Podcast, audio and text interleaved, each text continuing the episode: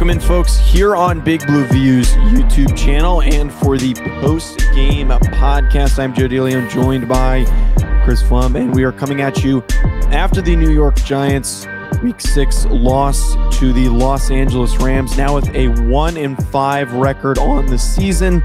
That final score being 38 to 11, a score that probably could have been a lot worse had the Rams not completely taken their foot off the gas.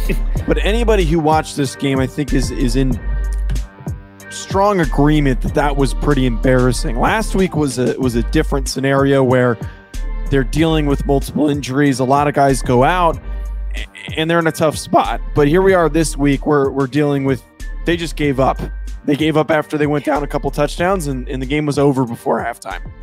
Yeah, absolutely. Like this I have never seen a team go into a four minute drill at the start of the third quarter.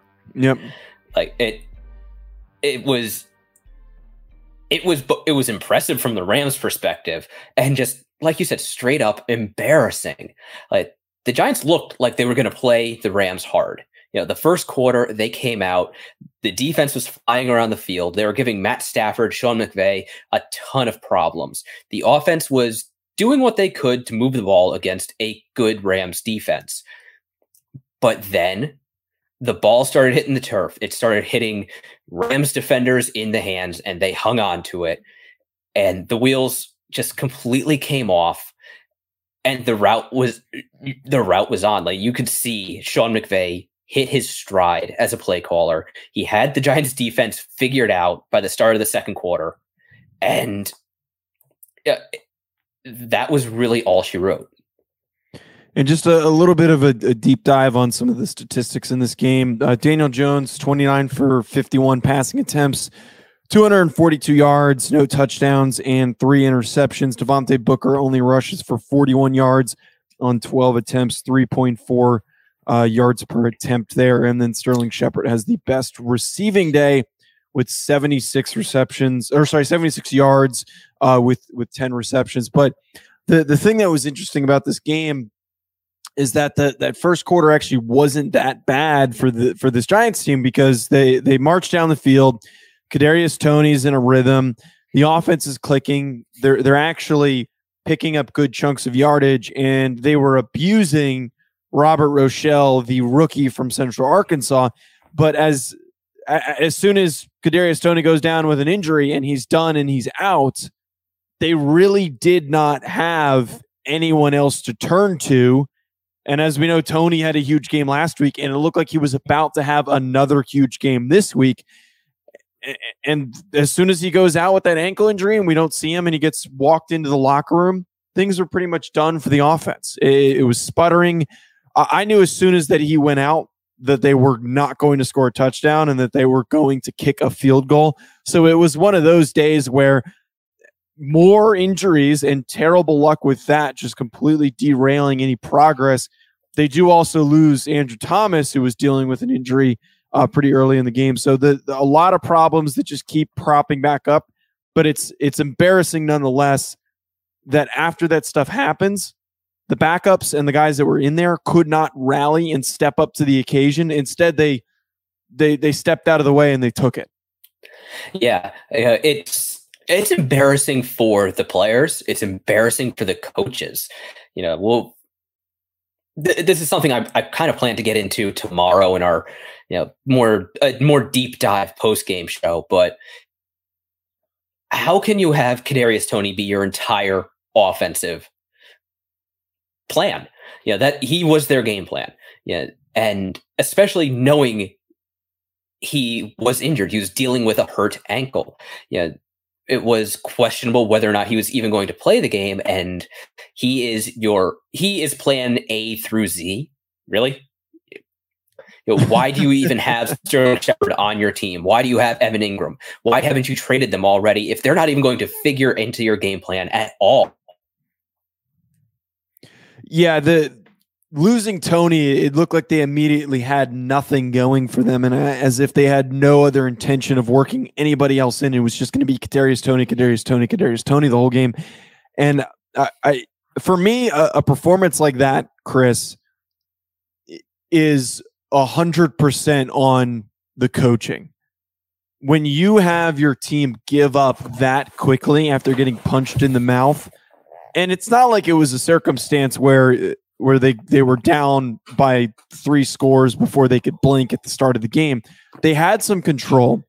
The Rams fought back and they started to regain momentum, went up by a couple scores, but as soon as that happened, they immediately gave up. And and that to me is always going to be on your coaching staff. If you which we had always praised Joe Judge and this coaching staff for having a resilient group in really messy bad situations like that, but that was easily the worst game that I've seen this team play under Joe Judge that I can think of in recent memory. Just straight up for the reason that it, felt like they gave up. Yeah, honestly, this this game feels like the the bad days of 2013 or 2017. And in fact, 2017, you know, under Ben McAdoo, the Giants' offensive game plan was Odell Beckham and a prayer. If they're resorting to rookie receiver and a prayer, yeah, that doesn't bode particularly well. And yeah, they've been hit hard by injuries. They're not the only team that's been hit hit hard by mm-hmm. injuries. This isn't the first time the Giants have been hit hard by injuries. They were the reigning injury dynasty from 2012 to 2015. It it's one thing to lose guys to get punched in the mouth, but when you just kind of give up like that, that's the only word for it is embarrassing. Literally everyone should be embarrassed right now. Uh, I, I'm not quite sure what else there is to add to it, other than this game wasn't even as close as the score looked. Like it probably should have been way worse if the Rams didn't treat this like a preseason game in week six. Another day is here, and you're ready for it. What to wear? Check. Breakfast, lunch, and dinner? Check. Planning for what's next and how to save for it? That's where Bank of America can help. For your financial to-dos, Bank of America has experts ready to help get you closer to your goals.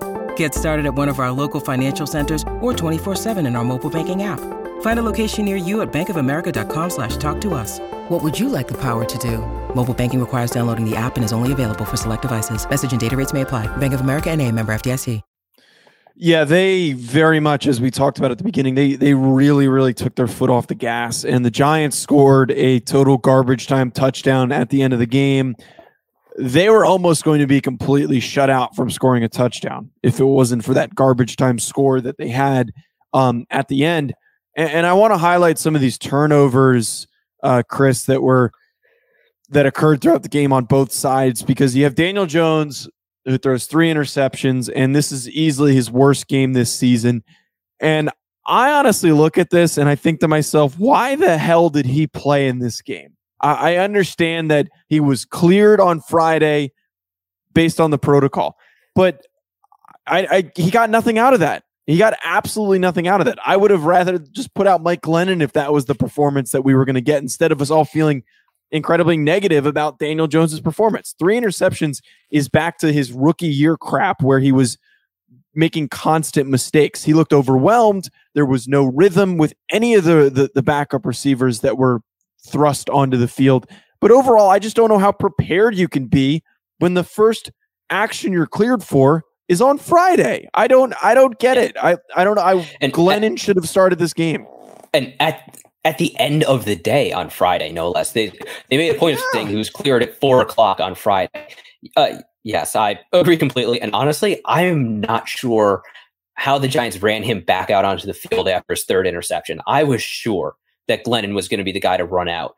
It, uh, we didn't go hard on Daniel Jones last week because he got hurt. But right honestly, he really just picked up where he left off after that first half against the Cowboys.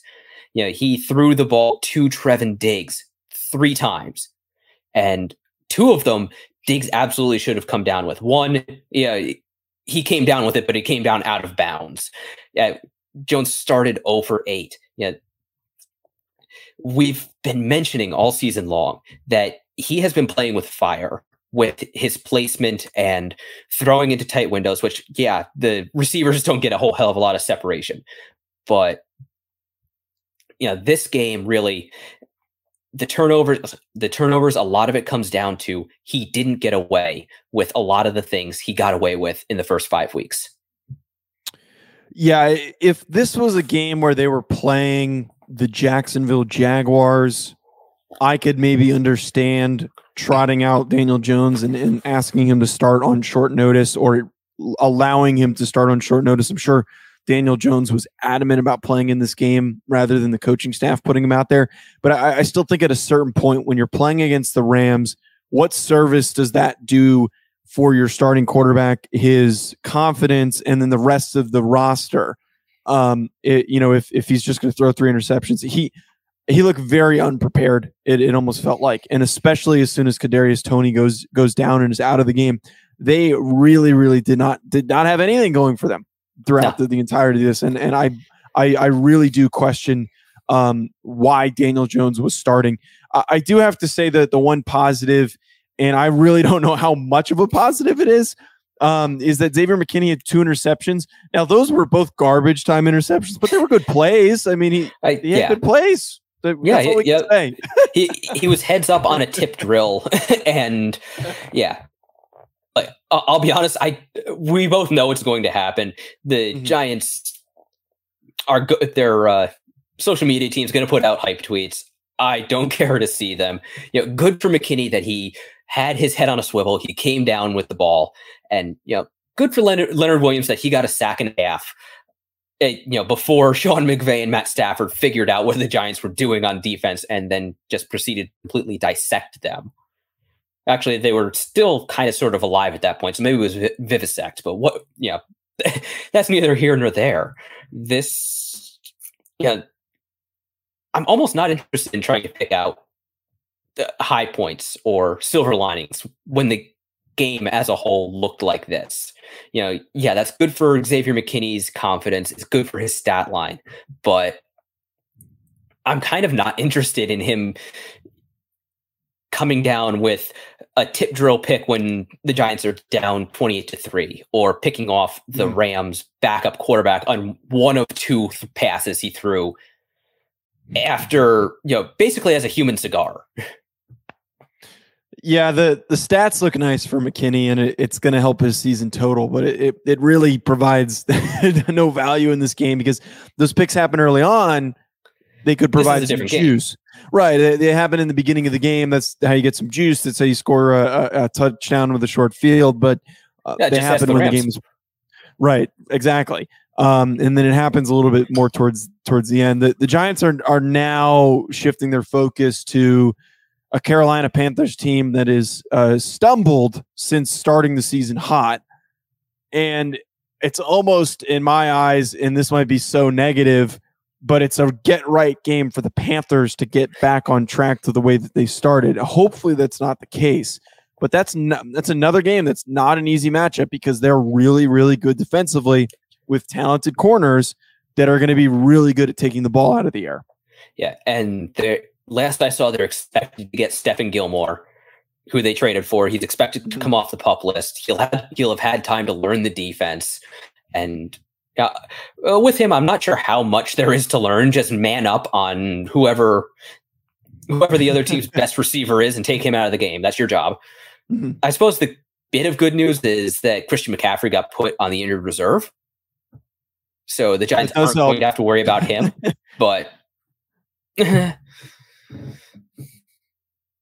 right, they're not going to have to worry about Christian McCaffrey. But um, Chuba Hubbard's done pretty well in the in the in the spaces that he's had to step in. But uh, one in five right now for the Giants is it, it's concerning, and we've been saying that since they started the season zero and two, and we've been trying to be as optimistic in certain spots as possible. But there's really no room to be optimistic after a game like that. There, um, that, that's probably the low point of what is is is the season, and, and maybe that is some sort of a rallying cry for the guys in the locker room and for the coaching staff to say we can't do any of that again. That was that was embarrassing. Sometimes that stuff does help a team where you can rally rally behind a, a negative performance to the point where you get some of your stuff together. Or it can be the continual downfall of a, a season that leads to more and more um, mishaps. So we're gonna be coming at you with a, a film breakdown show like we usually do.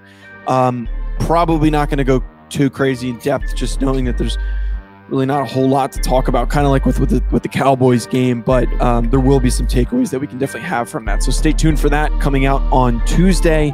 Uh, also, be here, be sure to hit that subscribe button, and then if you're listening in the podcast form,